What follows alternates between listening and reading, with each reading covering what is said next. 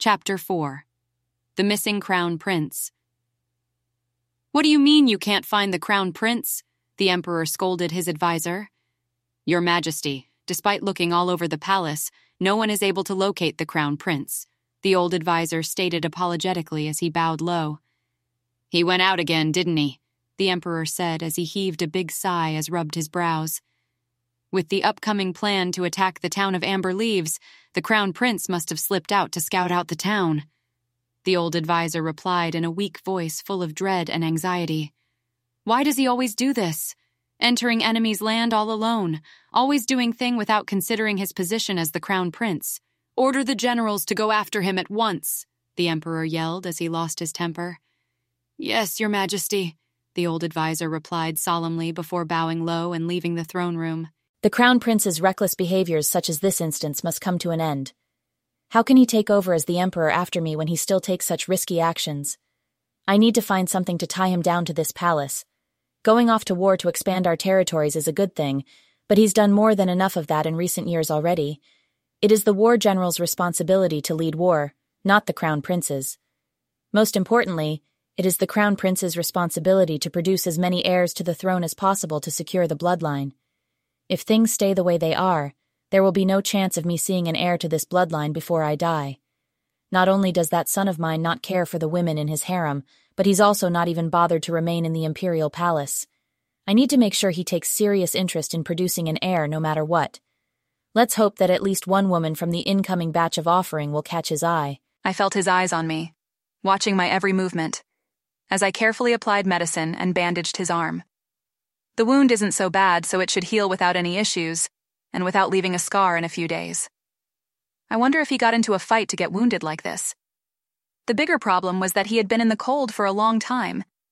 His body must be weakened by the cold and harsh weather. Where do you come from? I don't think you're from this town. Um, what's your name? I asked, trying to make some casual conversation as I focused on dressing his wound. Ren. My name is Ren. I'm just a trader. I travel around towns to trade. The stranger who I now know is called Ren replied stiffly. Nice to meet you, Ren, I said as I smiled brightly at him. I hope he feels better soon. Oh, I almost forgot. The herbal tea should be done by now. Please wait here. I'll get some tea for you now, I told him briskly as I quickly headed towards the kitchen. Ren watched as Lin exited the room. He heaved a sigh as he stretched his arms.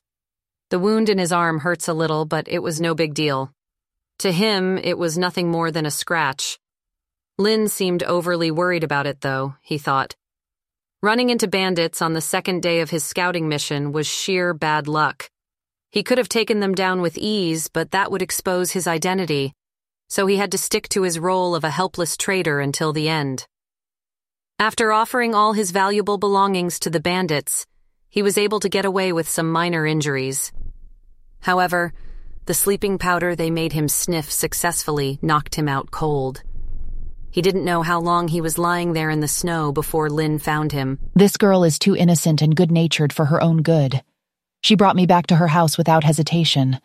Although she was clearly living alone in the middle of nowhere, she decided to bring a stranger home, and a man at that. She seemed to have decent skill and experience in medicine, which was a pleasant surprise. Her body was quite frail and small.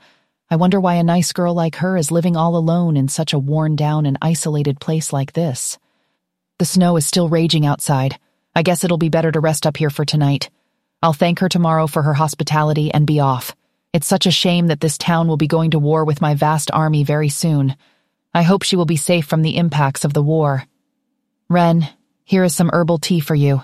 Be careful, it's still hot, I said as I poured him a cup of tea from the pot and handed it to him. Thank you, Lin, he replied softly as he slowly took the small cup from my hand. At that moment, our fingers brushed slightly, and I felt my heartbeat suddenly quickened as our eyes met. It was the first time that I looked directly into his eyes. They were a beautiful shade of brown, and his eyelashes were long and thick. Ren has such beautiful yet intense eyes, I thought as I felt hotness rush to my cheeks. Sorry, I apologized as I quickly pulled my hand away. I didn't know why I felt so flustered. Ren just smiled a little at me before sipping the tea slowly. I watched him silently for a while as he seemed to enjoy the tea. I should leave him alone so that he can rest and get some sleep. I also need to clean up a few things and try to go to sleep too.